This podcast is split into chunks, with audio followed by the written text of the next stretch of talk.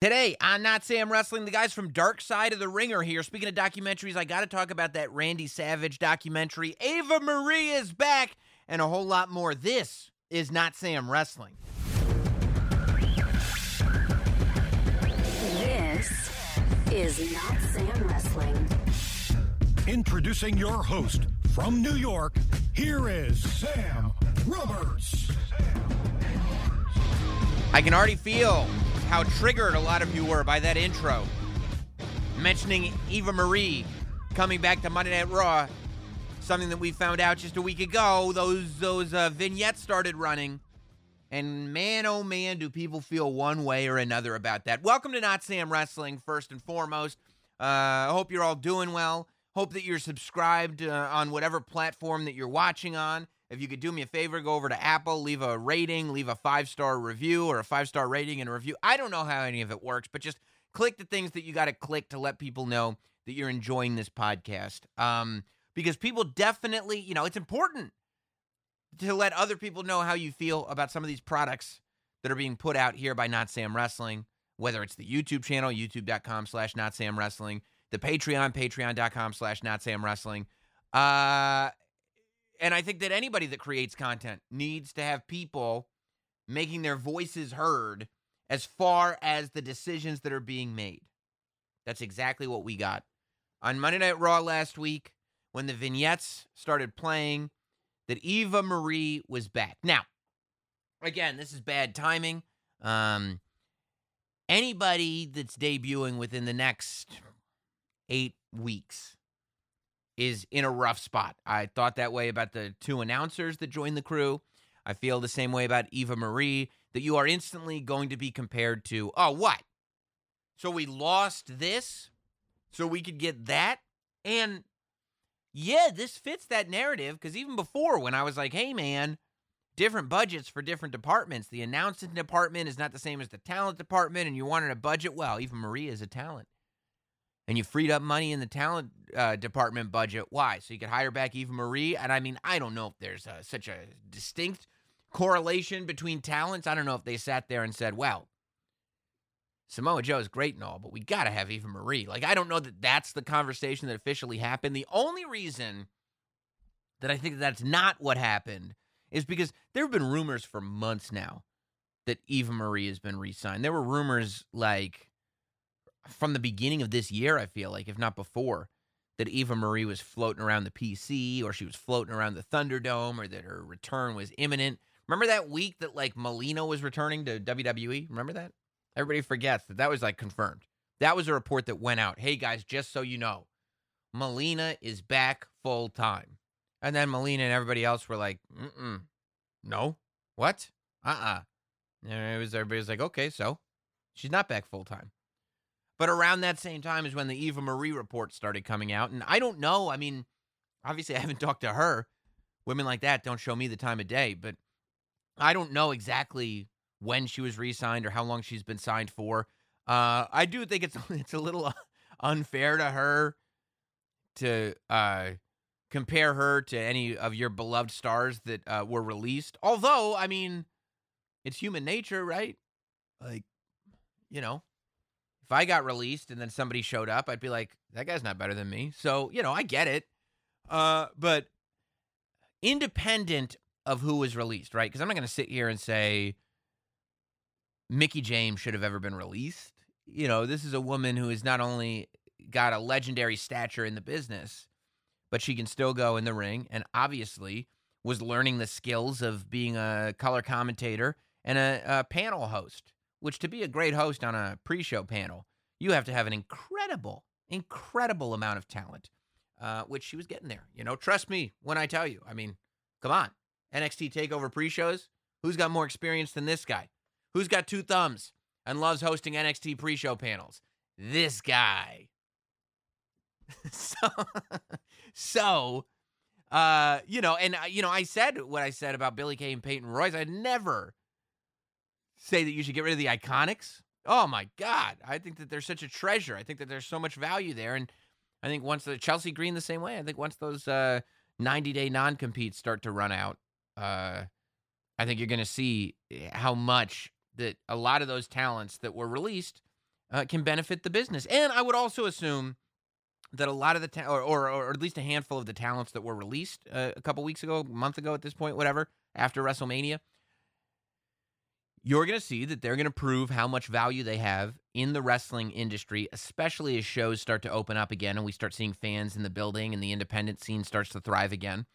And I think that those people are probably going to increase their values, and they're going to end up back in WWE making more money than they were making before. Or at least I would hope that that would be the case. But that to me, I am trying to look at it separately to be fair to Eva Marie. Because if there's one thing we need to do, it's be fair to Eva Marie. I mean, for the love of God, would you be fair? I'm like Bobby Heenan and Ric Flair. Be fair to Eva Marie.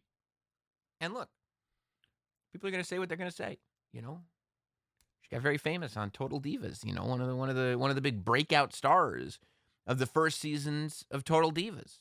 She was never a Ric Flair or a Shawn Michaels greatest worker of all time caliber person, I guess.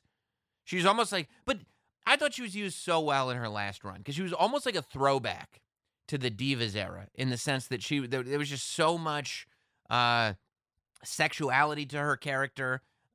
And so much character there, right? Like most of Eva Marie was that character, but she did it so well that I found her to be such a tremendous asset. I remember being really upset when she left WWE. I mean, right before she left, if you remember, I think it was right around the new brand split was still pretty new, and I want to say Eva Marie was a SmackDown superstar. I want to say. I haven't looked any of this up. But she was doing that gimmick where, like, she would show up in the ring and her bootlace wouldn't tie or her strap was unstrapped or something would happen, and she would come up with excuses to not wrestle. Like, she would come up with reasons why she couldn't compete in a match that night. So you'd get the big entrance. You'd get the, look in front of you and gaze at the magnificence that is Eva Marie, movie announcer voice guy. And she'd come out, all the pageantry and the robe and the music and the light show and everything. And then she wouldn't even have the match. And she did that a few times. And then, you know, she ended up gone. I guess she got some kind of suspension because I remember I think she was supposed to have a match. Maybe it was SummerSlam. I want to say it was SummerSlam she was supposed to have a match years ago. And she ended up not having it, I think, due to the suspension. But in my mind's eye, like, the announcer guy comes on and he goes, Eva Marie will not be performing tonight. And I'm like, what a way to get out of it. It works for the story. It's hilarious. And she didn't come back after that, unfortunately. I think she made the choice not to, if I remember right. But I think that I'm never against having new personalities added to the women's division. You know, I think that we're still in a place in the WWE where so much of the women's division revolves around who's the champion. Like, it's the same story so often, which is, like, we'll give these women the time of day if they're fighting over the title. But if it's just a grudge match or if it's the tag team championship, you know, you're going to get the same thing every week, or you're just not going to get effort put into the story, which I think is a crime. I think that's not a literal crime, but I think it's terrible. You know, I think that there should be more flushed out stories. I think there's no reason why a women's match that is not about a championship, I don't think there's any reason it couldn't be showcased at a big pay-per-view. So I think I look at Eva Marie coming in as a big positive. You know, I think she does bring star power. People know who she is, whether they like her or not. She is coming in as, like, a star, and they are building her up to be a star. I think she's going to get booed when she comes in, which, again, is not the worst thing in the world. I'm looking forward to seeing what she does as a heel. It could be terrible. I don't know. But I'm at least optimistic at the character work that we'll be able to get inside the women's division and to freshen things up, you know, to make it so, you know, it's not the same thing we're seeing every week now. It's something new. There's a new face. There's a new personality. I think it's ultimately a good thing, you know. I think it's weird that we don't see Reginald get the rub on Raw that he gets on SmackDown. I like seeing Reginald and the intergender. Like, I love seeing him get squashed by Tamina. Some people don't. Some people, but it's like, you know, Reginald is not there to get in any offense ever, whether he's wrestling male or female, or I don't care how you identify. Reginald's not there to get offense. Reginald is there to get his ass kicked. So the idea that Reginald could do some Cirque du Soleil flips and then have Tamina squash him, I think it works best for everybody. And it's even, to me, more obnoxious that you know that Reginald is, like, such a nuisance. You know, he's costing people matches, but he is not able to be effective in the ring himself. I think that it's great. I'm a Reginald fan. I just think it's weird that, because Nia and Shayna are just as much on Raw as they are on SmackDown, but Reginald really appears to be a SmackDown property. So I don't know. I don't get that. Speaking of SmackDown, few big stories this week. One of them was the AEW Blood and Guts show, which we really did a big analysis of on the Thursday Not Sam Thursday podcast. We did a whole breakdown. Quick highlights on it. I thought that they did a pretty good job in the match of displaying what AEW does differently.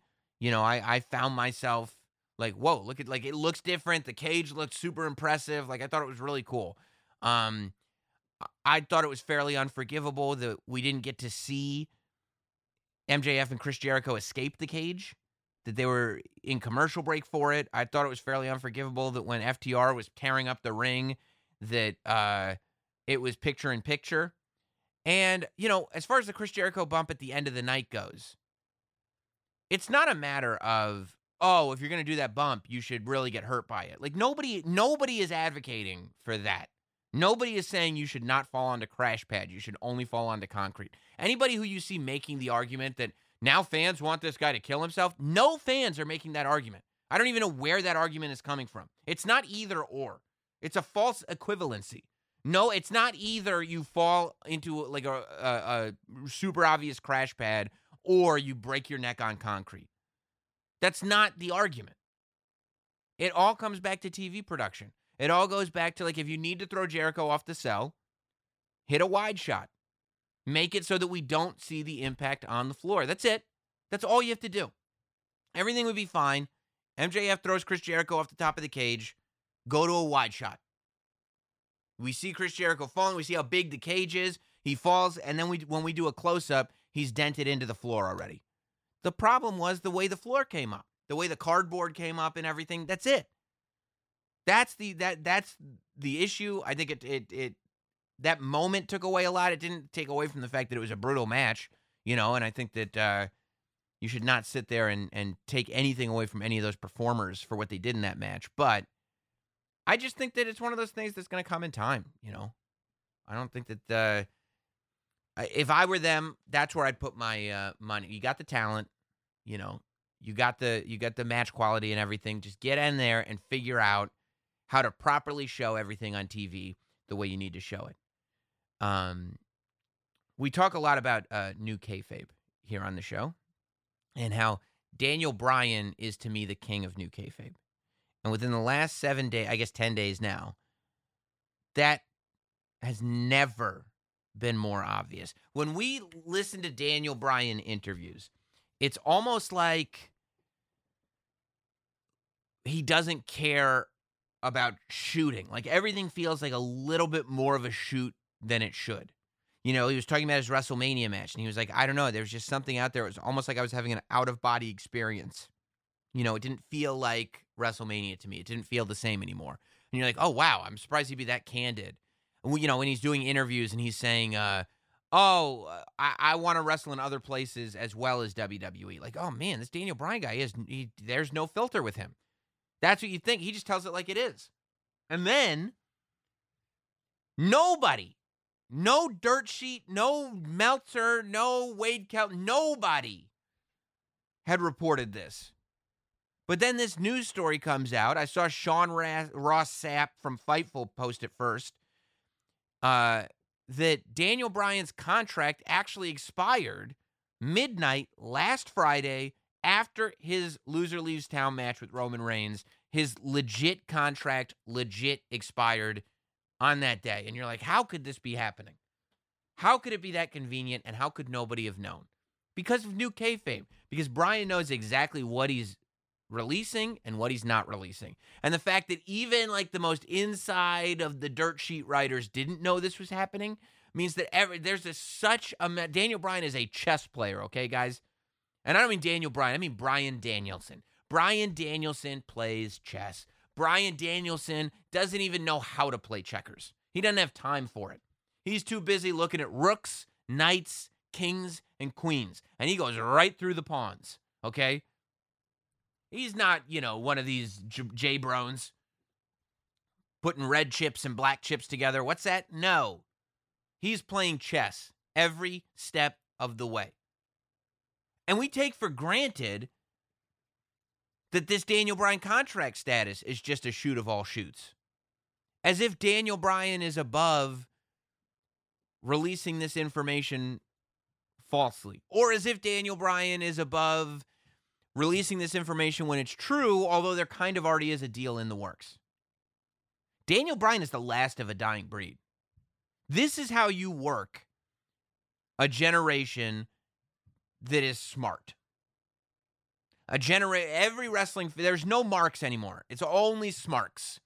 The only ones left are smarks. There's no reason to work the marks anymore because the marks only watch half the shows anyway. It's the smarks you got to work. If you can work the smarks, then you're going to get the marks too. And Daniel Bryan works the smarks. That should be his new shirt. Bryan works smarks. Because, look, Daniel Bryan is going to be the one. It's like CM Punk, man. CM Punk worked. Even when you thought he was shooting, brother was working. That's the way everything should be. You give away enough that people think it's a shoot because they're waiting for the shoot. And then you keep this little thing in your back pocket. That's the work. It's got to be based in reality, but there's the work. Daniel Bryan is absolutely going to pop up somewhere. Whether it's, I doubt it'll be back on SmackDown first. You never know. Like, I hope Daniel Bryan's not leaving WWE, first of all. I don't think Daniel Bryan's leaving WWE. I do think to some degree that the way he was talking in interviews, the way he was popping off at the mouth, I think that the WrestleMania stuff, I think wanting to work elsewhere, I think months ago, talking about he could be at the end of his career. Like, I think all these little Easter eggs thrown out in these interviews, it was half to work the smarks, because Bryan Danielson works the smarks. Half to work the smarks, and the other half was, I think, negotiating. You know, letting WWE know, hey, this is where my mind's at, and now it's public, so there's no taking it back. You know, that's part of it, and I respect that more than I respect anything. So, I don't think Bryan's leaving WWE. I don't think WWE would let it happen. I think that regardless of the position that Daniel Bryan has been in, look, there's a reason why... Knowing, by the way, WWE fully aware that Daniel Bryan's contract, if this is all true, that Daniel Bryan's contract runs out, 3 weeks after WrestleMania? 3 weeks after WrestleMania, this dude's contract runs out. And we're adding him to the main event. We're just going to be like, hey, just in case, like, it's one thing if you're sitting there going like, oh, that's why he's been getting buried. That's why the burial went down. Why we're using our terms of burial. That's why he was losing to Cesaro. Why he was losing to Nakamura. That's why he's getting buried. You know, if that was the argument, you'd be like, oh, okay, because they knew his contract was winding down. But the fact that even after the burial of the century, which it was not, I think Bryan was responsible for most of it, to tell you the truth. But even after all that, the fact that they were like, no, we need to put him in the main event because he is clearly a main eventer. Like, he was in the main event of the last night of a two-night WrestleMania. You know, the whole thing now. There's literally a T-shirt that Roman Reigns put out. The reason we believe in Roman Reigns is because he stacked up two of the greatest of all time and pinned them both. And you're like, well, of course they're going to put Daniel Bryan out like that in his last match. But no. What they did was they let the world know in that spot, Daniel Bryan is one of the greatest of all time. And if you've got a guy who's about to be on the free market, I don't think it makes sense for your business to announce to the world, the public, the fans, hey guys, just remember, he's one of the greatest of all time. Because now, if he were to sign an exclusive contract with some other promotion, that promotion would be able to say, hey, he's one of the greatest of all time. You saw it at WrestleMania. So I don't think that you won't see Daniel Bryan back in WWE. Whether he's signed or not, I don't think that you'll see Daniel Bryan outside of WWE. I do think that you will see him back in WWE. However, I would not be surprised to see him pop up in other places. You know, I think that WWE, I could see them starting to cooperate with other organizations as fans come back. You know, I think WWE's got to figure out how to have a hot summer. I think that you are going to see people back in arenas this summer. And I think WWE, look, UFC is doing everything they can. UFC has a Conor McGregor fight coming up. Like, UFC is like, we got to fill an arena every month coming out of COVID. We got to look strong coming out of this pandemic. We got to have hot fights. Now, imagine if you're UFC, except you're putting on 2 to 3 TV shows a week. 2 TV shows, because NXT, I'm sure, will still be, you know, where NXT has always been, either in the Performance Center or Full Sail or something. But you've got 2 TV shows a week that are going to be in arenas. And then a pay-per-view every 4 weeks that's going to be in an arena. That's a lot of arenas. And you're going to want to come close to selling them out, right? You're going to want to sell tickets. You got to come back hot, hot, hot, like fire. I think, and I hope, I should say I hope, the WWE has learned from the Summer of Punk. The WWE's Summer of Punk. Ring of Honor Summer of Punk, mwah, immaculate. WWE's Summer of Punk, ooh, oh boy. This guy walks out on the company at the end of June. He's back for SummerSlam. In an angle with Kevin Nash. Like, come on, guys. What were we thinking? What were we thinking? Daniel Bryan, on the other hand, I do foresee... And I think that part of, you know, keeping the summer hot is, look, the same way at one point WWE was like, let's get a partnership going with ECW. Let's get some stuff going over there. Let's get something going with Smoky Mountain Wrestling. Let's get something going with USWA. Let's get something going with all these. Let's do stuff, you know? I think that WWE is going to see that. And I think that WWE is going to be invested in keeping the industry alive.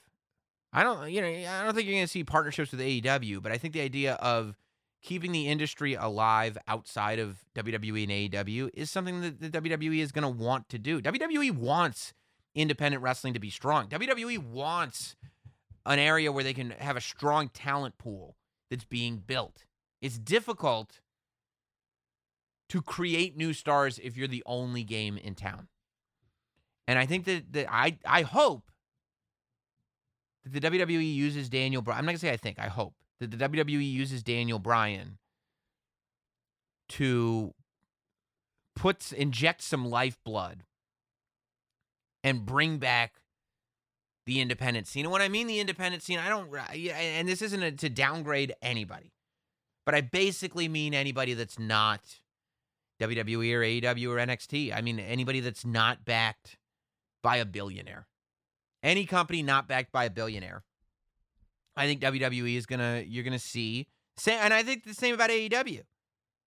You know, you see John Moxley showing up in GCW, Bloodsport. You see the partnership they've got with Impact, with AAA. Like, you know, I'm not saying this is exclusive to WWE. I just hope this is where WWE's head is at, where WWE goes, okay, well, what if we started working with Ring of Honor a little bit? You know, what if we maybe make sure that Ring of Honor can afford to bring Samoa Joe in for a few matches? And what if we get Bryan to work with Joe in Ring of Honor? What if we get Bryan to show up at MLW? Like, what if that's how we use Daniel Bryan? Because we know that Daniel Bryan can have a 10-star match with anybody in the world right now. Like, what if we use him to go through the indies, the big indies, and just... you know, get that buzz going. And then once he's got that buzz about himself, he's your property. You bring him right back home. And you start having him cut promos on Roman Reigns. at like on MLW TV. This is where real wrestling is. I'm 10 times the athlete that Roman Reigns is, you know? You start having him talk that ish about Roman Reigns on like Ring of Honor shows, on you know, go to Joey Janela's Spring Break, go to GCW. Be on the same show with John Moxley. Not in the same match, but on the same show. Come on. You don't think that's going to turn heads? And then eventually, Roman Reigns has no choice but to pull Daniel Bryan off the indies and bring him back to SmackDown for a match with the new Daniel Bryan. I mean, you know, that's where I see this going. That's where I hope this goes. I think that's going to be the best for Daniel Bryan because also as you're doing this, you're not working every week.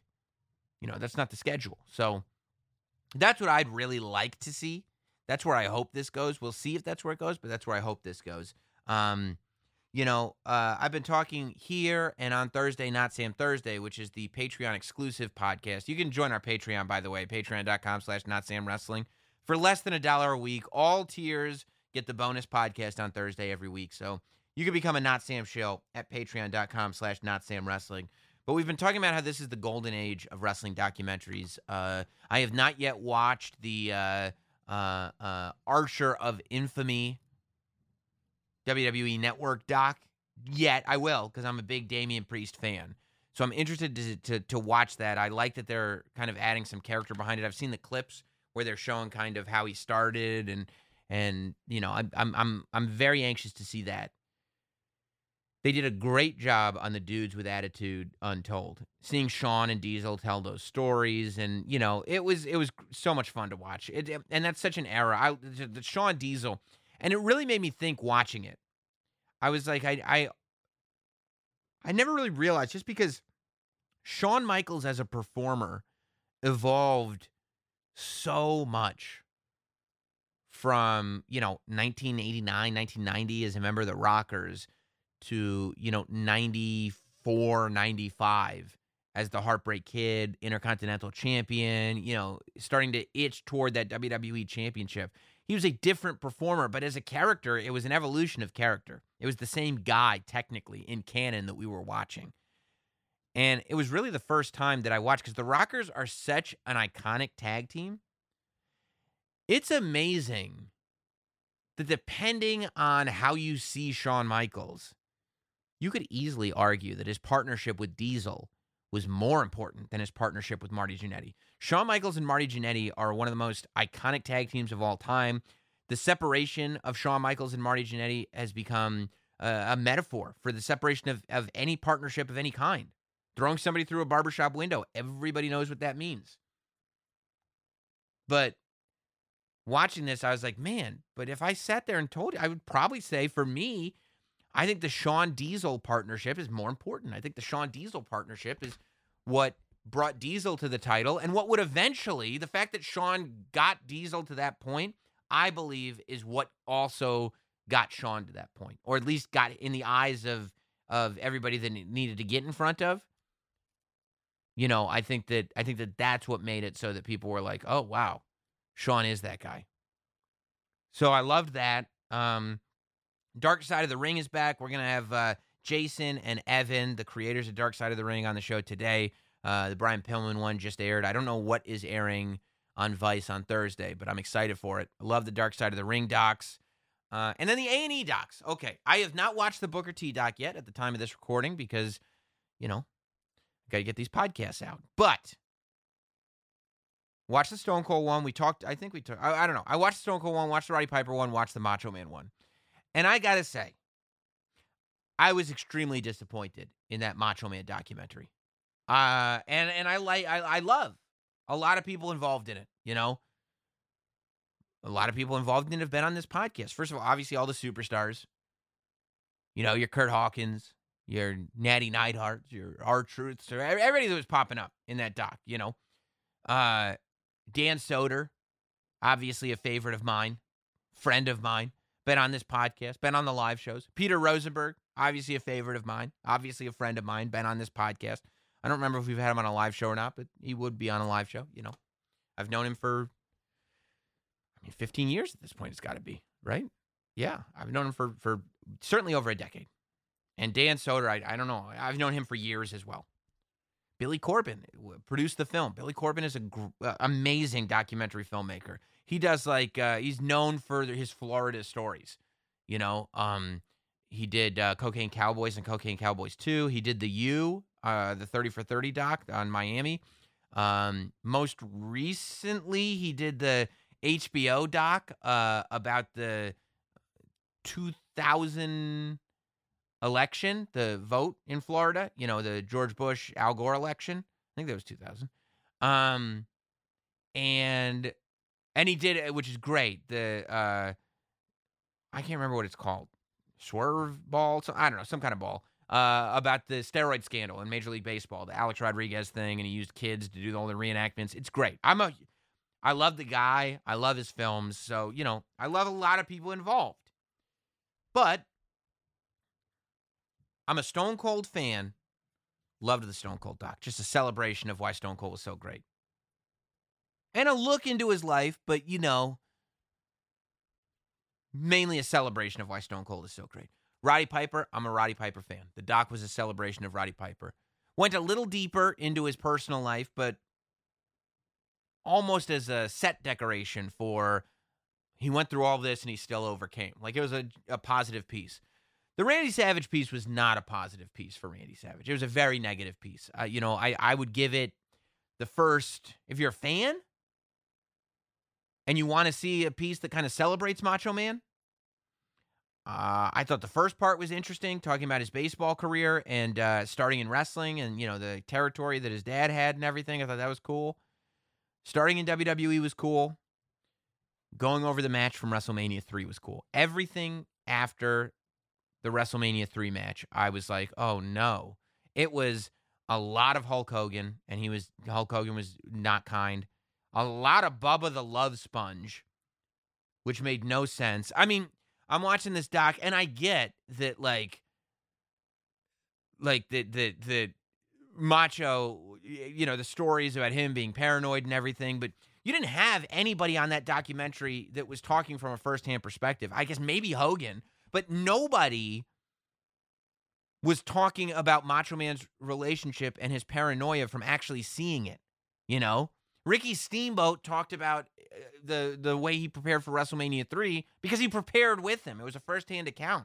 And I'm sitting there, and I'm watching people go talk about how, you know, awful Randy Savage was as a human being and looking at wrestling footage. And I'm like, when I saw Roddy Piper kicking Cyndi Lauper in the head, nobody in the doc was going, oh, Roddy Piper was a terrible person. He just walked around kicking women in their heads. They were like, no, this is what he did on the wrestling show. You know? Nobody, like, they didn't really make a case that Roddy Piper was crazy because he wouldn't do jobs for anybody. They could have. But they didn't, you know? But I just saw they were like, oh, Randy was he's terrible. He was crazy with Liz. Look, he didn't even want her to stand on this side of the ring. And you're like, that's the character. I'm not saying that he wasn't doing that in real life, but I didn't see any evidence that he wasn't doing it in real life. If you want to tell me that in real life he was doing that, then don't show me wrestling footage and being like, oh, now this part's a shoot, but everything else, you know. And then we go over the WrestleMania 3 match, which I loved. I loved, you know, Ricky Steamboat talking about it, talking about going piece by piece.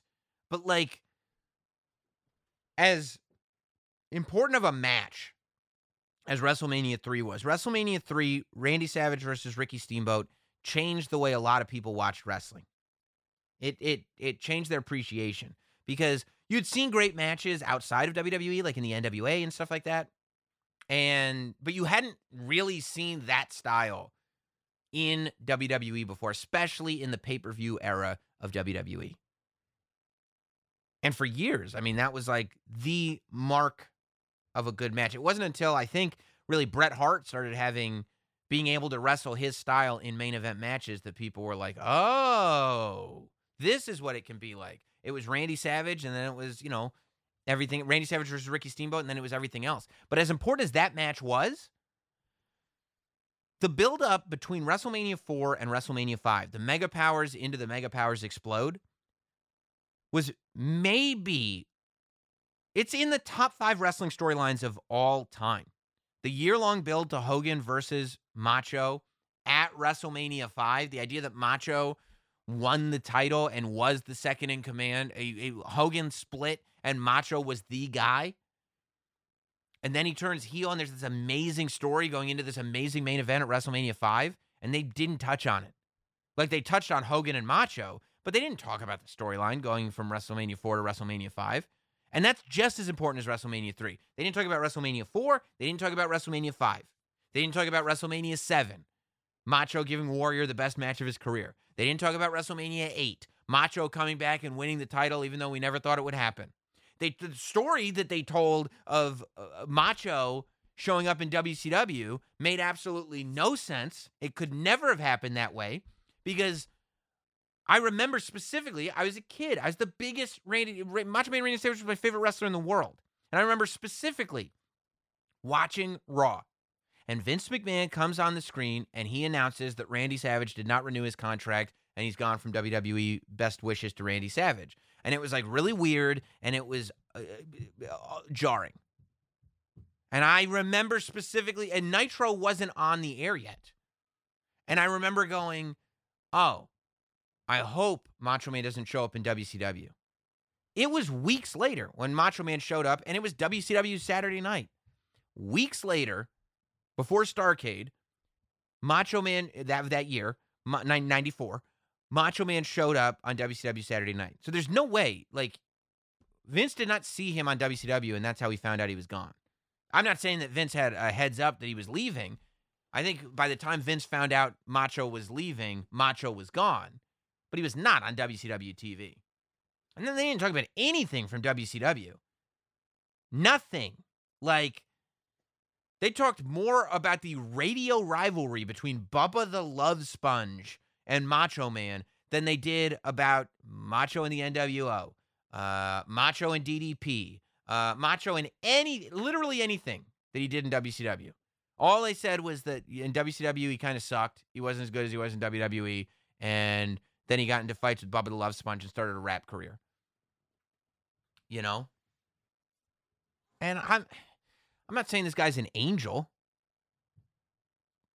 But I am saying that, you know, he was not portrayed in this documentary as one of the greatest of his era. Like, you did not leave this documentary going, man, Macho was awesome. Roddy Piper documentary, you left going, man, Piper was awesome. Stone Cold was the man. Macho, ooh, Macho had some problems, huh? Like, they didn't even bring up, and this isn't it wasn't a documentary about Randy Poffo. That's the thing you got to remember, too. It's a big picture of a guy in a sequin jacket and a sequin cowboy hat. And it says, the biography of Macho Man Randy Savage. Like, that's why it wasn't a biography about Roderick Toombs. It wasn't a biography about Steve Williams. These are biographies about these wrestlers. And while real life should play a big part, to just ignore big parts of their careers so you can focus on issues with their personal lives or imperfections, I think is like, come on, man. And maybe I'm just too big of a Randy Savage fan, but yeah, it bummed me out. So, you know, hopefully some of the other ones will not bum me out as much. You know what I mean? As I was watching, I've had a week to process it, I guess. As I was watching, there were all these little instances like, you know, you're not going to talk about WrestleMania 5, but you're going to do a whole section about how cheap Macho Man was? That doesn't seem necessary. That doesn't seem like it adds to anything. Just taking shots, bro. Just taking shots. Well, it is the golden age of wrestling documentaries, and I'm so glad that these things exist at all. Like, the WWE's partnership with A&E is like one of the coolest things ever. Hidden Treasures, the WWE show where they're looking up all the memorabilia, it's just the greatest thing. Like, just getting to see all this stuff. I get so jealous that I don't have it in my personal collection. But the Hidden Treasure show, I love that the documentaries are happening. You know, don't get me wrong. I'm just ranting as a Macho Man fan here. But Dark Side of the Ring is back, too. Every season, I love having Jason and Evan on to talk about everything that they're doing. I just think they're doing such a great service for wrestling fans and telling these stories. The Brian Pillman documentary was amazing. And they have 11 more that they're going to share with us. So I believe that the way they're doing it this year is this is season 3.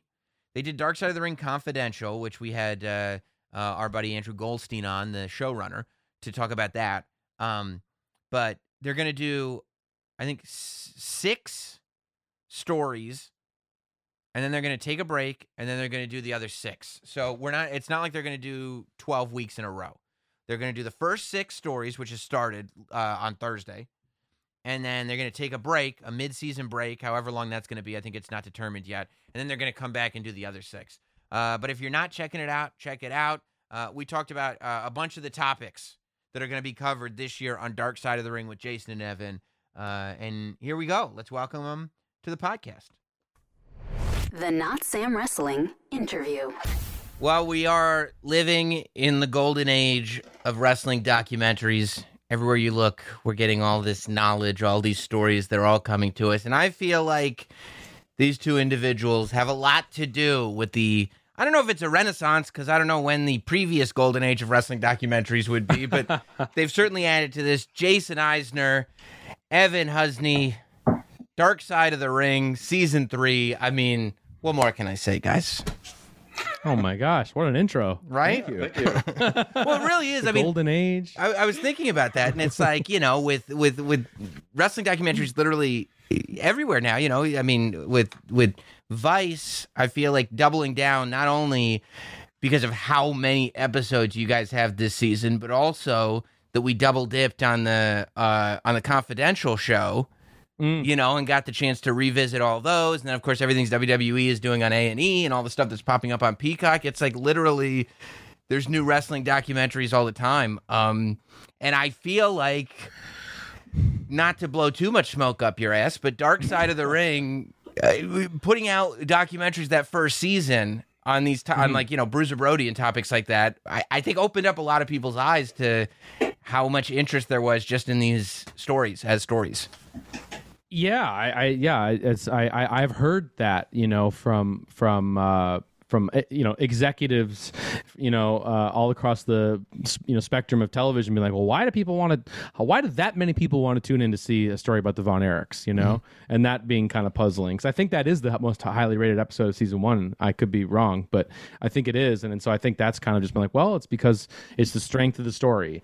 It's not necessarily like, let's get the biggest name, the biggest icon, you know, or whatever. It's just, and for us, that's what it was. It was like, what's the most captivating story that even a non-wrestling fan is going to go, whoa, what? Yeah. And that's kind of where we started. Yeah, I mean, nothing should surprise me anymore after the Herb Abrams doc. That's kind of the, like, linchpin, I feel like. But, like, how did you guys... It's just so great what you guys are doing, because you are now at the point where not only are you pitching, but getting made. You're like, okay, season 3, it's a hot show now. We got to follow it up. These have to be good. Do you guys know anything about XPW? Because we're going to do a movie about XPW.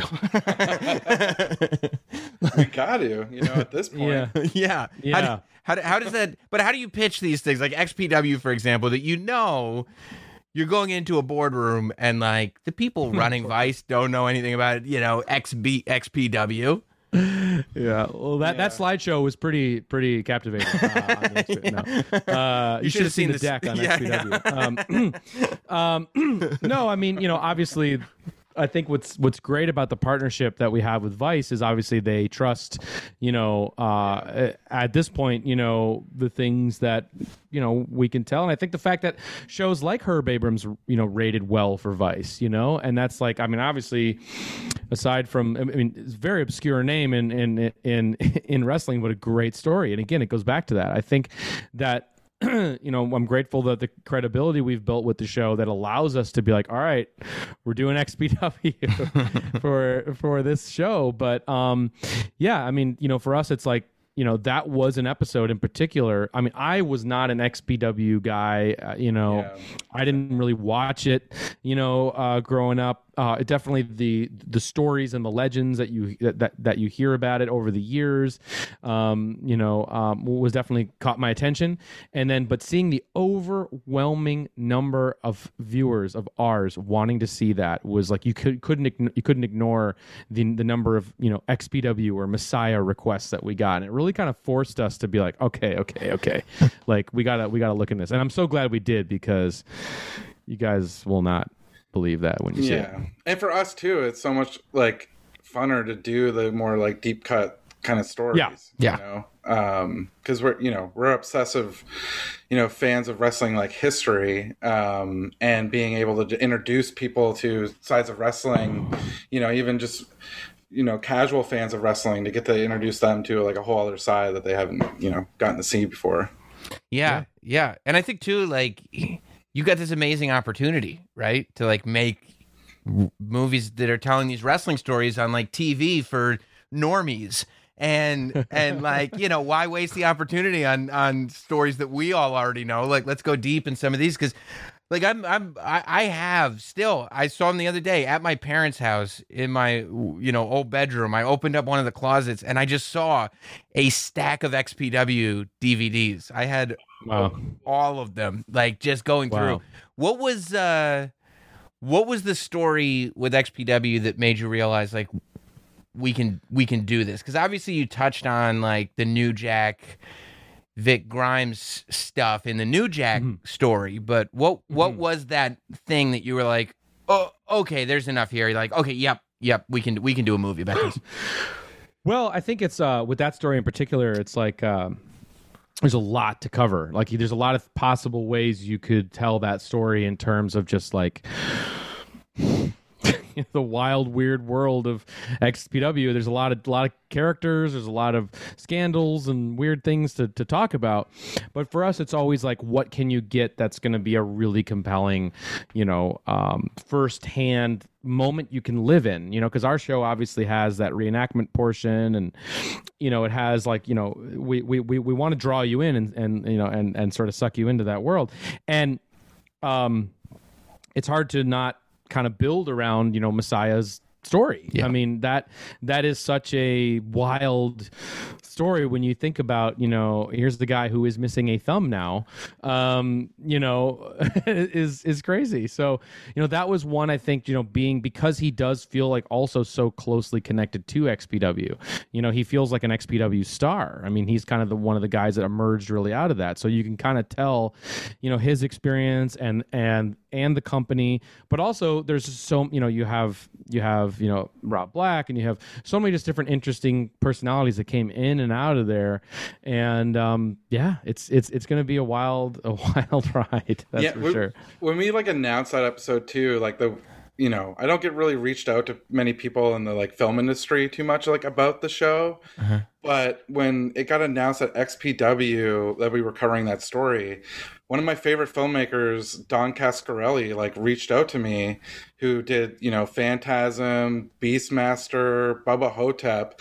And he was at all the old XPW shows. He was like telling me like him and his son went to all the shows in the high school auditoriums. And like, it was like that. Like got me really excited too, because like, oh my god, like one of my favorite filmmakers is like that like I'm covering like an XPW story. Yeah. Mm-hmm. Were you worried at all in the way you covered XPW specifically? Because like when you think about it, you're like, okay, we're covering this story. Like most of the main players are still around and still kicking and alive and doing stuff. Rob Black is obviously still around, and Messiah is still around, and all this stuff. And you're like, okay. Like, if we say things that piss people off, literally the story we're telling is that a wrestler pissed off a promoter and maybe related, some guys broke into his house and cut off his thumb. Like, should we be treading lightly with XPW? I mean, it's not. I mean, that is alleged. First of all, it's alleged, confirmed that those events are related in any way. No. I mean, look, there's been stories we've told on this show. I remember, not to just put you on the spot, Jason, but when we did the Dino Bravo story, there were times where we were a little freaked out, and Jason had an interesting experience that. followed that. Yeah, I was like a victim of having my identity stolen after we did that episode, and they got into my bank account, into my email, and worked with investigators and found that where it was coming from was in Laval, where Dino Bravo and all his operations were going down, and And then I get on the phone, it all happened through my phone as well too. And I'm talking to this guy on the phone, and he's phone company, and he's telling me this is the work of the Montreal Mafia. And I was like, oh my God, I'm being targeted by the mafia now. Someone doesn't want us to tell this story, but that honestly, yeah, that sucked. Cause it was middle of season 2, and we were dealing with crazy deadlines, and then having to deal with my identity being stolen was awful. Yeah. So especially cause it's all I want to do is make this documentary about Dino Bravo right now. And I'm just trying to put over Dino here, guys. What are you doing? Just trying to get a Dino Bravo action figure made. Yeah. God damn. Yeah. Do you look at that and you're true. There's a Dino Bravo action figure being made now. It's come on, guys. Let's get some of that cut coming our way. Clearly, where we put him over. Okay, how many sleepless nights? You know how many sleepless nights there were trying to make this Dino doc? But obviously, we had our car broken into in the Gino episode. So we've had some moments where it's I think at least. You got to do the due diligence, and we always try and show all sides of the story and be as understanding as we can. So, hopefully we'll make it out okay. The other one that I was super excited about is FMW. I think I texted one of you guys after you were on the show last time asking you to do an Onita documentary. I've asked multiple people to do Onita documentaries, so I was really excited. When FMW was there.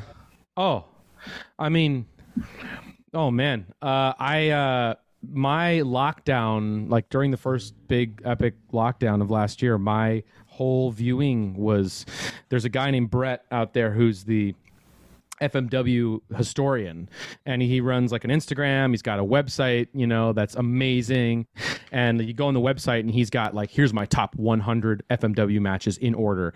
And it's amazing because I was making my way through and he's right. But that was my lockdown quarantine viewing, was going through FMW and just being Jesus Christ, this is the best. Some of the best wrestling I've ever seen, because not only just you talk about the women's matches are unbelievable. You talk about, and of course, as filmmakers, it's the most successful cinematic wrestling I've ever seen. And I don't just mean in the terms of Undertaker's WrestleMania cinema match, whatever they call it.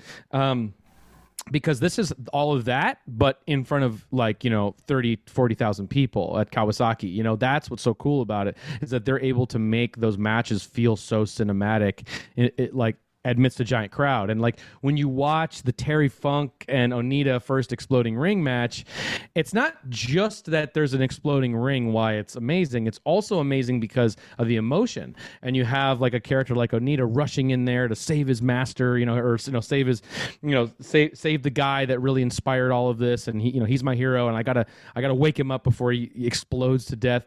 And then of course after that, it's just these two guys, arm in arm, marching to the back with tears in their eyes, and there's fog and smoke everywhere, and there's amazing, beautiful, emotional Japanese guitar solo work happening, and that's underlying it all. And that to me is just someone thinking about the production of wrestling on a way that no one else is, and or let's just put a ring in a body of water and have wrestlers take fucking boats out to the ring. That's the best. It's the best. Give me that action figure playset while we're talking about action figures. Yeah. But anyway, so for me, it's this one to do this was just an opportunity. Obviously, there's an amazing human story in the Onita saga, and of course, what happened after Onita handed the company over to the ring announcer. There's a whole other saga there that's a fascinating human story, but this is a real kind of also opportunity that I just want to show people FMW, check it out. So seriously. Cool. And speaking of your shirt there, the Texas Chainsaw Massacre, you got Leatherface that, is performing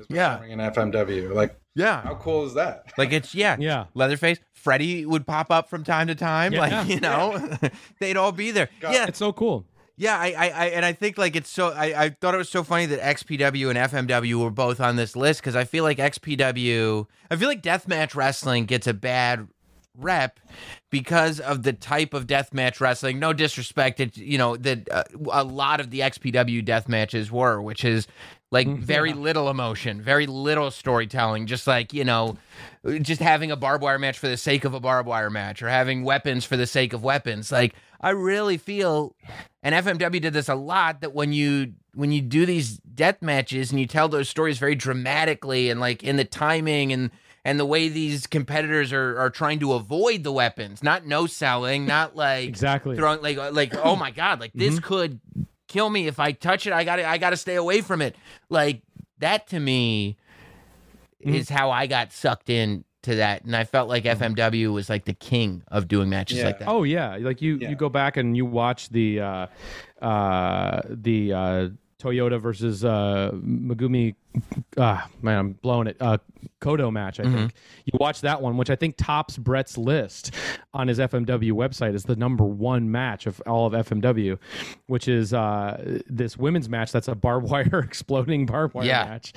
And it's amazing because you see the philosophy that they put into those matches. Like, they are, it's not just, you know, spot fest, if you know what people say. It is literally working with the barbed wire in a way that uses that maximizes the storytelling potential of it. And of course, it's drawing 20, 30,000 people or whatever. So it's just really exciting. It's just it's amazing wrestling. Yeah, because I can't deal with like the gory aspect of deathmatch wrestling, but it, like you said, Sam, like using it as like a story, and like it's like raising the stakes, you know, that's like right how FMW like really made it work. Yeah, and I always felt like Mr. Pogo never got any love in the States. Like, so many people don't know who that guy is. Like, a lot of people know who Onita is, but people don't know who Mr. Pogo is. And I was like in high school, I took a Hacksaw Jim Duggan Hasbro and customized it so I could have a Mr. Pogo figure. Oh, like, that's a good choice. A good choice for a Pogo, for sure. Yeah. Yeah. And so I'm assuming that Mr. Pogo has some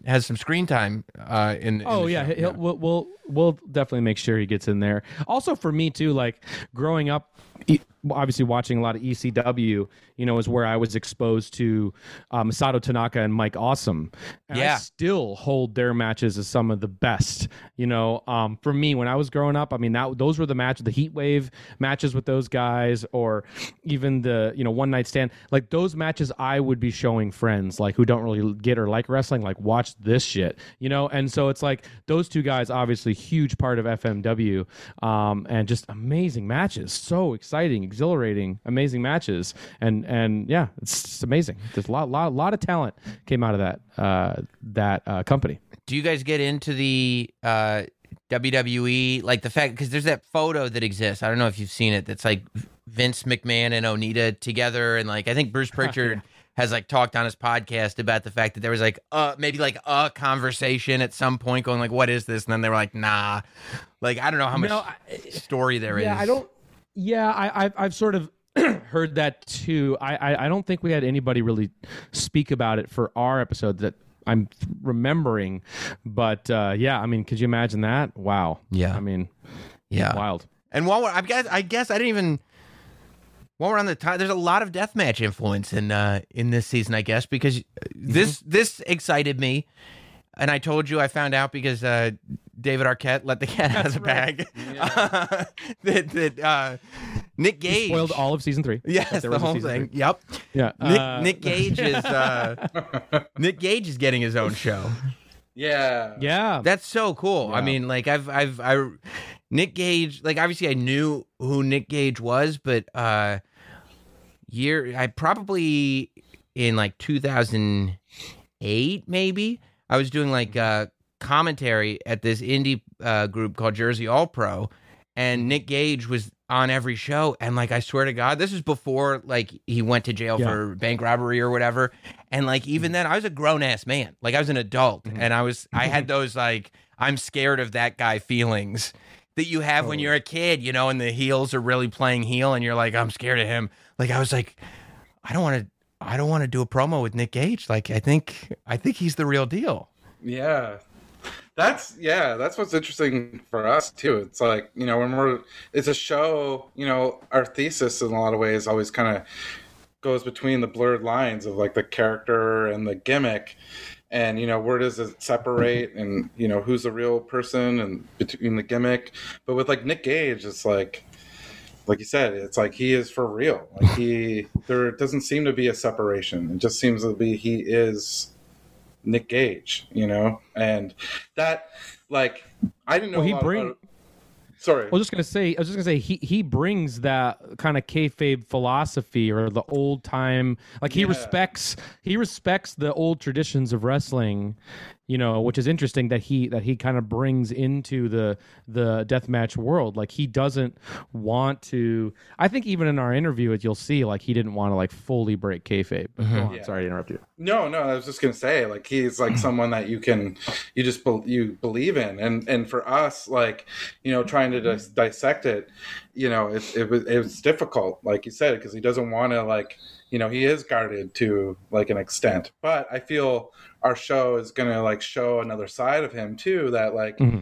like for me, like I fell in love with him as like a person, you know, who, you know, deals with a lot of things that I think a lot of people could, you know, relate to in a way. And but, you know, his in-ring stuff is just so unbelievable, and for me it's like really hard to watch. But you know, he's like in his promos, he's just like he is, you know, he's like down to like die, like he says he's down to like die, you know, for his performance. And like when you watch like that Tournament of Death where he actually died, you know, he died for several minutes when they were the paramedics were trying to get him to the hospital.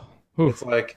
Yeah. You know, to go to a show and see that there is a guy who is like willing to do that, that to me like raises stakes like on another kind of level. It's like you go to a show and you don't know what to expect. Like he could take it to lengths that you didn't think were possible. Well, it's like kind of like, dare I say, like Gigi Allen vibes, you know, a little bit, you know, in terms of like, you know, like what am I? Well, especially like I remember after the first rough-ish cut of that episode that I remember when, like, it was just like, you know, there was no standards and practices, hadn't seen the episode yet, you know, like it was the unfiltered just footage from the Tournament of Death and everything. I was like, this is a snuff film. Like this, this is a horrifying thing. And I'm like looking up these guys I've never heard of, because I wasn't a really big deathmatch guy growing up. ECW, sure, but like just on that level. So I'm like, I don't know who Thumbtack Jack is, you know, I'm like, got to figure out who Thumbtack Jack is, and you go look him up on YouTube, and he's like, got syringes coming in and out of his face, you know, and these I'm just like, Jesus Christ, you know, but like watching all that shit was in the first cut, you know, and I'm just like, this is a fucking snuff film we're making, guys. Like, we got to be careful.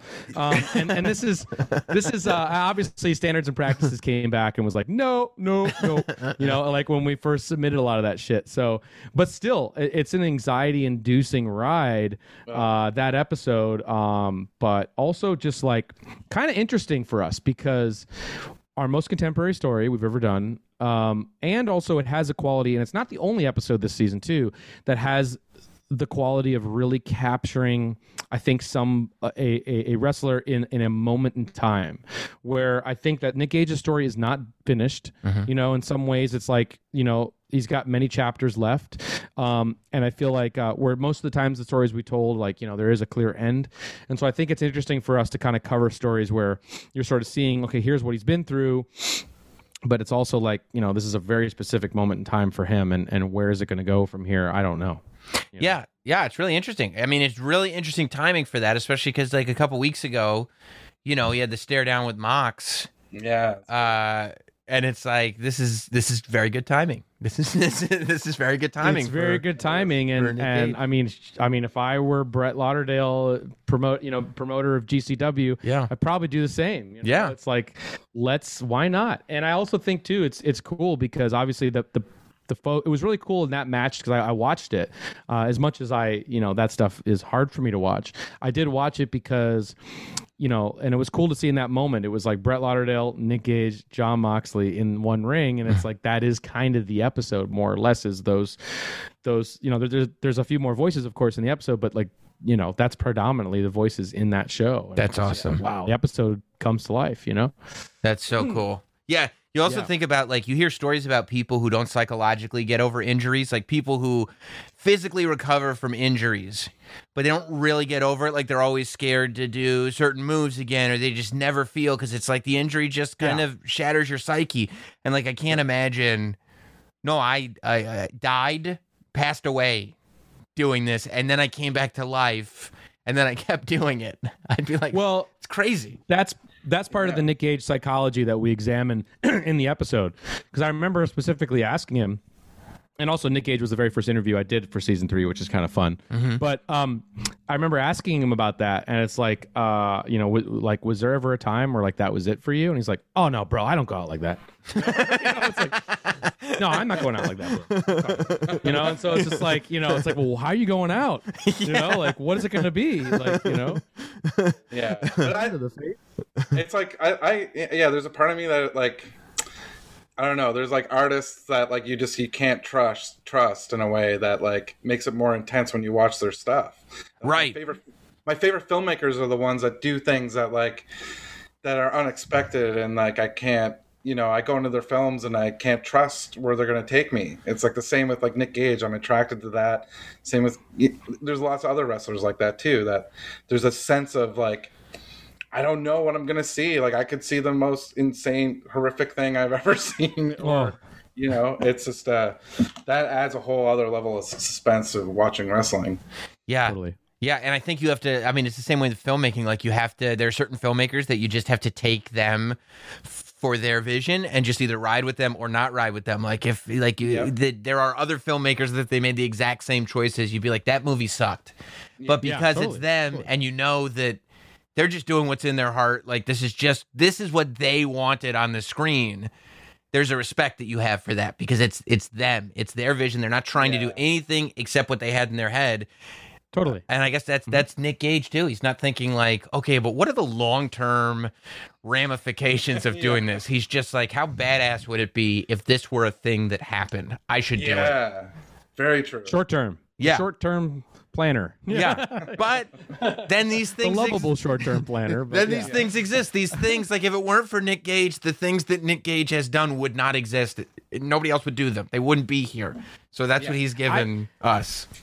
I just sincerely hope, and I know, Jason, you've said it too, it's like out of the Nick Gage episode, like I'm like, obviously dude is over, you know, in the context of the wrestling world. Like for those that know Nick Gage, he's extremely over. And in the episode, the point is made that like, you know, I think Vince McMahon or WWE or whomever would kill to have somebody with that sort of level of connection with his fans. You know, I mean, that guy has a real tangible sense of being over, you know, and it's like, I just hope out of the outcome of this episode that like, you know, he does get a bigger shot, you know, and you know, because I think, you know, because the guy doesn't have to work. Because I know from my standards and practices experience with our show that not a lot of GCW can make cable airwaves, but. I do think, you know, Nick is versatile enough to be able to work in many different styles. Like he is, you know, he knows what he's doing, and I think it'd be really cool to see him in another, like hitting the next level. You know, that'd be cool. Yeah, I mean, and I think if you look at like what Eddie Kingston has done in AEW, I was just gonna say, and the fact that like, you know, I've been a fan of Eddie Kingston for forever on the East Coast Indies, and that's one of those guys that I think, you know, the powers that be would say, well, that works. On that small level, but that would never work on a big level. And I'm sitting there going like, he's like one of, if not the best guys in AEW. Like promo-wise, absolutely. Yeah, I mean, right. And it's like, yeah, it almost gets to the point where he's good in the ring, but he doesn't have to be good in the ring because he's already talked you there. And I think you're right. I think if Nick Gage were to pop up in WWE or even in NXT or something like that, just being completely counter to anything that we're used to, but being believable. It's not like, it's not, you don't need to bring all the weapons and a sickle and a bed of nails, and just being believable and being violent in that way. You know, I think it would be amazing. And it would be great. And I think also for longevity, it's good. And I also think, I think AEW probably is the best home for him because, I mean, yeah, Eddie Kingston. I could see him with Eddie Kingston having a run. I could see him with, you know, definitely Moxley. I mean, we're about to see that. You know, I could definitely see that there. I could see a lot of different stuff. I think he's such a good, believable personality and promo that I think it would work. Yeah, you know? Guys like him and Nick Gage, they just have this level of charisma that you can't like manufacture. It's like it's not something you're gonna get in like a development like program at all. No, yeah, no. They've lived life. Yeah, that's like what reminds me of like some of the wrestlers that we grew up like loving as well too. There's just like this believability about their personality and charisma that you just you believe it, you know. And those two guys, Eddie and Nick, you just do. I fully believe them. How did you? They've lived. Yeah. Oh, sorry. Go ahead. No, you go ahead. I was just going to say they both have lived life, and you can see that. And I think that's one of the reasons why wrestlers of, say, a Jake the Snake Roberts, guys lived life, you know, and like you see it on him, and that's what he uses to perform, just like an amazing actor could too. It's like, you know, and I think that's something that's kind of missing, you know, is like, and that's what's so fascinating about wrestling from back in the day, because it's like you would take guys out of their wild life and then bring them into of the world of wrestling, and they just have to be who they are, just a little bit cranked up. And you know, Nick and Eddie and those guys, they fit that mold for sure, you know, just like this is who they are, but it's a little cranked up, you know. Yeah, and sometimes it's nice to take some of that polish off too. Like it's good to have a slick polished product, but sometimes it's nice to bring something in where you're like, that's not slick, like that's not polished, like that's real, that's real life. That's like an unhinged. Yeah, or a Brian Pillman. You know, yes. He was like breaking the fourth wall and stuff. You know, it's just like there's this unhinged thing about it that just makes you want lean in even more. You know, because they're breaking the norm. They're going off script. Yeah, yeah. I mean, I gotta say about the Brian Pillman episode, like, I was a fan of Brian Pillman Jr. as a wrestler before. Like, I was like, yeah, I like what he's doing. I think he's paying tribute in the right way. Like, I think it could be hokey. I think the way he does it is not hokey. I think the mullet is actually like cool, and it kind of fits into that sort of nostalgic but new culture that I think is actually really cool right now. But like, man, especially episode 2 when he starts talking about kind of what happened in his life after Brian wasn't with us anymore. Like, I don't know, man, there's something, because like a lot of people have told sad stories on your docs, but like there's something about the relatability and the genuine way that kid comes across on that show that I was like I wanted to reach through the television set and give him a hug and go like, and it also made me go like, if you're making me feel that, like that translates. I feel like after that, I mean, he could be the biggest star in wrestling. I mean, I thought so highly of him. Me too. After that show. Me too. And I think what's great is just that, like, you know, he's got such a good head on his shoulders. Yeah. That mullet is incredible. It's one of the best in the business. But no. All jokes aside, I was just so proud of him too after that interview, and I still remain to be. It's like he did he's such an amazing job. But I think that the things that he said in that at that end, especially about it, with regards to his relationship to his mother, I think is something that is going to be so relatable and so inspiring, and even like has an effect on me, you know, just like I can there's aspects to everything he was talking about in that piece. And I think it's like, wow, it's so real, like hats off to him. Like, you know, Brian Jr., I just think the world of, and I just really hope that out of this too, like, you know, we're going to see the rise of him. I would love to see that, but man, you know, just from the heart, true, sincere from the heart, you know? Yeah. And I love to see that. I also like coming off of that two-parter, like I've always been a huge Brian Pillman fan. I was so glad that it was a part of this season, but it wasn't just the loose cannon character. Like, I was a huge Hollywood Blondes fan. I was big in, like I wasn't even that big of a WCW fan, and I was like, no, the Hollywood Blondes is like, that's yeah. There was stuff like the Hollywood Blondes. I was like, that's the truth. Meanwhile, it's a guy from Cincinnati and a guy from Texas. Neither one of them look like movie stars. And you're like, I don't, like, the gimmick doesn't make any sense. But for some reason, it's like, it's the best tag team in WCW. Yeah. Totally. But it almost, even it not making sense, because I get that, you know, like, they didn't look like Hollywood, like, actors. But that almost kind of worked. Adds to the heel. Yeah, because they're heels, right? Yeah. So it made me even, like, kind of more, like, mad at them. Like, that's amazing. Like how beautiful Bobby Eaton was not particularly handsome. Like, I love that. Yeah. So great. Yeah. Beautiful Bobby. And it's like... What? But amazing wrestler. Hey, incredible wrestler. Incredible wrestler. Yeah, one of the best. And that's to say, like, the gimmick was even better. It was. Because of who he was. But, like, and speaking of great mullets. But yeah.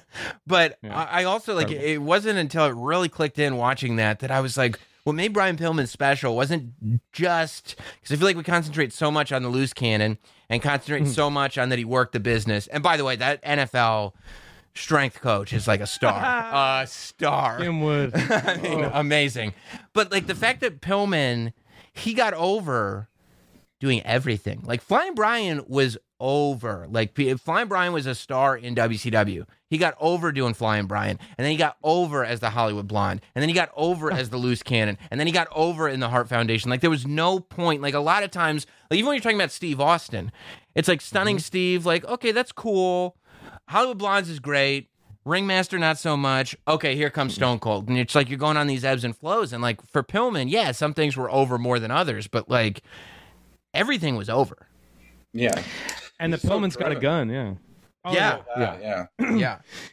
Pillman's got a gun thing too is so wild in hindsight. Amazing. But it's like, yeah, I mean, it is amazing. Like it's so wild, and I know Steve still thinks really highly of that angle because, you know, and he says in the episode about how you know, that he wants to do things that are always real and gritty and push the boundaries and all that stuff. And that's what all would happen, you know, after that. And it's amazing to see how back in the context of, I mean, that's still the old WWF logo. Wasn't that still like... That was still block letters. Time? Oh, yeah, that was block letters. Yeah. Like, yeah. This is like, you know, we're talking like, you know, you'd see like Doink and shit on TV, right? At that time still? Yeah. And then, you know, dude's whipping a gun out, like, and Doink's on next, you know? Like, that's like fucking... That's crazy. Yeah. It's crazy. Know? Yeah. There was also something about Brian, too, because, like, I've gone through thousands of hours of archival footage for all these shows. But when you watch, like, Brian, like whenever he, like, comes to the camera or he grabs the camera and he stares down the camera, he, like, knows to look, like, just directly down the lens of it in such a way that, like, I felt like other wrestlers didn't quite. Like, they would look at the camera, but the way it, like, Brian knew that he had to, like, reach in there into the TV to, like, really grab people's attention, you know? That, to me, really floors me. Yeah. Well, one thing that really just impressed the shit out of me about Brian and Kim Wood, you know, the NFL strength coach and everything, just because we're talking movies too here. But one thing that was so cool to me to like learn is like, you know, when I showed up to Kim Wood's house, I think there was like a lot of like, okay, that this kid here, you know, and his hair and, you know, or whatever, you know, like he was sizing me up, and then he's like trying to tell me about like how no, Brian was really the smart guy and he was super well read and he was watched tons of movies and he was just like a sponge absorbing different things throughout his whole life. And then he's like, and Brian liked this movie, House of Games, you know, and I'm just like, oh, it's one of my favorite. I love that movie. It's incredible. You know, and he's like, you know, House of Games? You know, it was just like, then we can connect.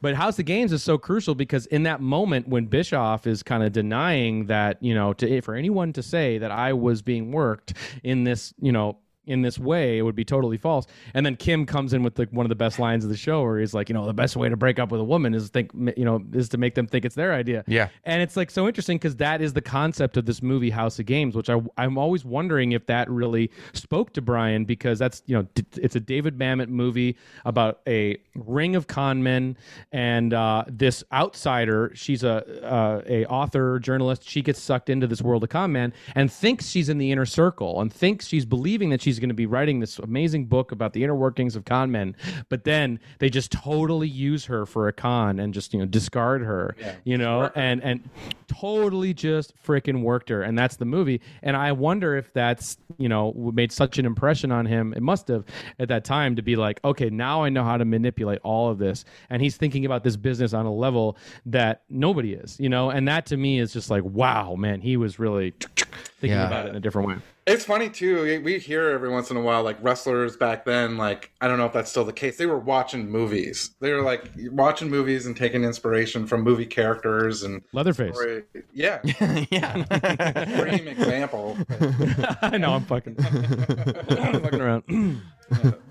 Yeah, yeah. I mean, now you probably have people that are... I mean, video games are so narrative now, and they're so popular among wrestlers that you've probably got... I mean, I don't know the video game world like that, but I'm sure like Xavier Woods is figuring out ways to like, you know, weave kind of video game narrative into his own narratives and stuff like that. You should, you know, even like it's a weird sidetrack here, but in the Brian Pillman Part 2 story, it was like you hear that story of like when Brian Pillman Jr. is living with his mom and his stepfather boyfriend. Yeah. Who was like really abusive towards him. And, you know, for Brian, he was kind of confined to a room and didn't really have any friends or wasn't taught any sports growing up, but he had his Nintendo GameCube to be his like a universe that he could escape into. And, I don't want to spoil it, but something like happens to that. And like at one point that wasn't even going to be in the show, but we thought like that is something, you know, that like, you know, we can obviously like relate to, but I think like a lot of people out there could, you know, that's just an eye-opening moment. And I think a lot of people can relate to that, you know, and who, you know, maybe from abusive households, kids that are escaping into, you know, video games and, you know, it's just, but, yeah, I mean, I think even the way you guys and I, like the way we treat wrestling, it's like, there's a reason we're so obsessed with it. Like it's an escape. Like we love going into that world. Like, I mean, that's a universal thing. Like you can say, video games are stupid, and then like spend 2 hours talking about FMW. And it's like, how do you not see that this is the same thing? First off, get us that video game made, somebody. Yeah. Second of all, yeah. I mean, you know, 9 times out of 10 when we interview these wrestlers, you know, when we're interviewing, you know, it's either we had their action figure as a kid, or I played as you on WCW NWO Revenge. Yeah. Right. You know, so my connection is like, you know, like either I beat you, you know, when my friend played as you, or I played as you and kicked some ass, you know. So our connection to a lot of these, you know, wrestlers are through video games and action figures, and that's such a huge part of our generation. Yeah, and how we related to wrestling growing up. You know, those games were awesome too, by the way. Oh yeah. So like one way that I was exposed to wrestlers, and I actually talked to Andrew Goldstein about this, who was the showrunner on the Confidential show, about how magazines. When I was a kid, exposed me to a lot of guys. And like, there are a lot of guys that I would never see wrestle, except I saw their pictures in magazines and I knew they were awesome because of the magazines. And one of those people was Bruiser Bedlam. Oh. And like, so I always knew who he was, but I never knew him, you know? I never, like, he was just, how did you guys end up kind of coming across the Bruiser Bedlam story and deciding on that one as one to tell this season? Well, it was always like you heard over the course of making the show, you heard kind of just the log line, like, you know, here's wrestler who might have blown up police station, you know, was the log line. And that always, I mean, how could you ignore that? It's just so like, you know, absurd. So some fans had, or some viewers of the show had, you know, suggested that over the years, but it was really like when we got the season 3 train rolling, it was I think I was calling Jim Cornette about just being in the Pillman episode. And then he said, he was like, okay, you guys, you got to do this time around. It's time. You got to do Bruiser Bedlam, a.k.a. Johnny K9. I need to know the truth of this story. So it is a special request from Jim Cornette. Yeah. Yeah. So he made the request, and I'm so glad that he did, because that episode was, again, every season we have our handful of episodes that are just discovery pieces that we don't know much going in. Everything's new. The interviews are exhilarating. And this is definitely that. And it's just such a interesting story about, for those who don't know, I mean, you know, he was a jobber in the WWF as Johnny K9, you know, in the late 80s, early 90s, and around the Ontario area when WWF would come through. But then he gets a run with Jim Cornette at Smoky Mountain Wrestling, and Jim rebrands him as Bruiser Bedlam, this just huge monster heel guy. And then, you know, after about a year of that run, he kind of faded away, but he was living this whole other secret life as a chapter president of the Satan's Choice motorcycle gang in Hamilton, Ontario, raising a bunch of hell, and you know, is alleged to have been part of blowing up a police station, as I said, but also a double homicide.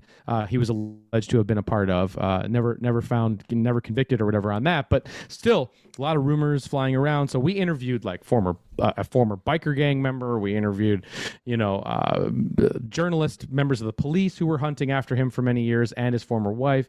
And it's just a sweeping sort of like true crime, biker gang, wrestling jobber story. That's just one of my more exciting to drop for sure. Yeah, and what's cool about him too is, like, you know, a lot of the cases our stories are involving a wrestler that, you know, they have their gimmick life and their home personal life. With Johnny K9, it's like there's the wrestler, and then there's like the biker gang leader, and then there's like this really goofy like guy that everyone seems to just love and seems to be this, like, you know, lovable goofball, eccentric teddy bear. Yeah But then there's like these, you know, these two other extreme lives that he's like living. So that was really fascinating, and I think it's one of Evan and I's like favorite episodes from the season. It's awesome. Definitely my favorite reenactment so far. I'll say that. Yeah, they were the funniest ones to do. Like, and even like, because we get some interesting background performers, and like we were doing this scene where the Johnny K9 character is getting inducted into the Satan's Choice, like biker gang, and they're going to give him his vest, you know, and it's like they're presenting him with his colors. And so I'm setting up the shot, and I'm getting this one biker to put it on him, and all of a sudden this background performer who's a biker in the scene, he's like, I've seen this happen before. And I was like, what do you mean? Like, I've seen this go down. I've been to one of these. I was like, whoa, you've been to one of these ceremonies? And the AD tried to get him to shut up. And I was like, no. Let this man. Let him speak. He grabs the vest and he like pulls it up. And he's like, all right, when I fucking show you this vest, this is the greatest day of your fucking life, all right? It's amazing. It's so fun to do. Oh, that's so good. That's so great. I mean, we could spend another hour talking about more of these episodes. I'm so glad that you're doing Collision in Korea. That's one of those that like, you know, I've kind of, every time I've interviewed Eric Bischoff, I have a question or two for him, but I've always wanted to just sit down and talk to him strictly, because I'm fascinated by anybody that's been to North Korea at all. Like, anybody that's been on a trip to North Korea, I'm like, let's talk for a while and just tell me what that world is like. So the idea that there was a wrestling show over there, I can't wait for that one. The idea that Scott Norton was over in North Korea is pretty wild. Yeah. Amazing. Amazing. Taking a busload of wrestlers to North Korea that probably don't even really know what North Korea was all about at the time either. You know? Yeah. Yeah. That's kind of the premise of the episode, is like in over their head. Like, it's mostly from the American wrestler's point of view of like being completely in over their head and not knowing where they are and learning very quickly where they are. And Scott Norton, basically, just to put a, you know, just to talk about the episode for a second. Yeah. You know, Scott Norton was just like, it was like being in the Twilight Zone, you know? And as soon as he said that, that just like everything clicked for us. And we're like, okay, we're leaning into that. So this episode is the Twilight Zone version of Dark Side of the Ring. So like all the music has the Bernard Herrmann sweeping strings, and everything is a little off and surreal and it's like a dream. We tried to make it all feel like this was some crazy dream that happened that didn't really happen, but it did, which is the crazy part. Yeah. I mean, I love that not only did you figure out a way to get Scott Flash Norton on the show, but once you got him on, he actually inspired the entire episode. Yeah. Like, that's Scott Norton. Oh, man. Dude, Scott Norton. Incredible. Great interview, great guy, and his interview is really great in this episode. And he really wanted to. He was super happy to do it. Wanted to nail it. You know, he was very prepared and really wanted to do the story justice, which he did. I mean, yeah. Of course, that's great. Well. Like what I love too is like he is. You know, I just remember him as such a monster of a wrestler, like on screen, like yeah. Such a like a beast. And to see him be vulnerable, you know, and talk about being scared, and like I think our interview like brings him back, and like you can tell, like you know, he was afraid for his life. And so that's, to me, it's like seeing the toughest guy who was best friends with Hawk, you know, being like scared for his life. Like, yeah, it's that's interesting. Yeah. Well, you guys have. I guess you have 14 episodes, 13 topics, right? Yeah. This season for Dark Side of the Ring, which is just amazing. You know, I already bought the whole season on Apple, so that no matter when I want it, I could just be up at 2:00 in the morning and just start scrolling through topics once they air and find everything. But it's on Vice, of course, Thursday nights. Yeah, for the next 13 weeks, I guess, which is amazing. Do you have anything in the chamber? Because now, okay, third season, like, you know, you've done 20 plus episodes, if not more. Like, are there, not that you have to tell me necessarily if you don't want to, but are there topics that you're like, I'm still itching for that one. I'm still itching. Like that, not that one specific thing. Like, we got to do this. Yeah, there definitely are. Like, there's some, you know, we have to keep kind of close to our chest. Of course. We just want to be very sensitive to, you know, the family members and be the first to kind of reach out about them. But yeah, there's some that have been since the very first season that, you know, we've wanted to try and do. And it just either wasn't the right time or we couldn't get the access. But like one that we've wanted to do is a story about Gentleman Chris Adams. Yes. And, with our season one, we kind of consider the Bruiser Brody and the Von Erich and Gino Hernandez episode to be this like Texas trilogy that we created, you know, that's based on that world-class championship sort of world, you know? And so, yeah, we always wanted to, it's like tell the fourth story, which really felt like, or there's definitely more. We'd love to do, you know, the Freebird story. We can get into that too. But, like Chris Adams, like whenever his name would come up while making all three seasons of the show, whenever his name would show up, he like someone would have like the craziest story about him. Like you just hear how he like super kicked some bartender in the face and knocked out his eyeball in Israel. They had to like smuggle him back to America in the middle of the night. You know? Yeah. There's so many like insane stories like that. And then when you hear about the like how his life ended and his best friend Kim at a self-defense, it's just. You know, it's just unbelievable story. It is kind of crazy that we haven't gotten to it yet, but I feel, you know, that's just one we, you know, we've been wanting to tell. Got to keep a few in the chamber. Yeah, you know, got to. If another season happens, that'd be great. I love that you have your own, like Kevin Smith has his Jay and Silent Bob universe. You have your own world class universe that you have this little pocket here. Definitely. And also. Like, real quick compliment too. It was the first time the Brian Pillman episode was the first time that I've seen the Steve Austin studio shot in a way where you could see the door to like the other room in his house, and it really brought home like, bro just has this Steve Austin bar and studio in his house. That's incredible. It's in that. Yeah, he's got like a house behind his house with it in there, which is amazing. And he actually closed that door, and I was like. leave it open. Genius, you know? Genius move, genius move. I love it. I love it. And not it's to separated. Put myself over or anything. Yeah. But no, you're genius. Open, you're genius. Yeah. What can I tell you? I think it was like the laundry room or something.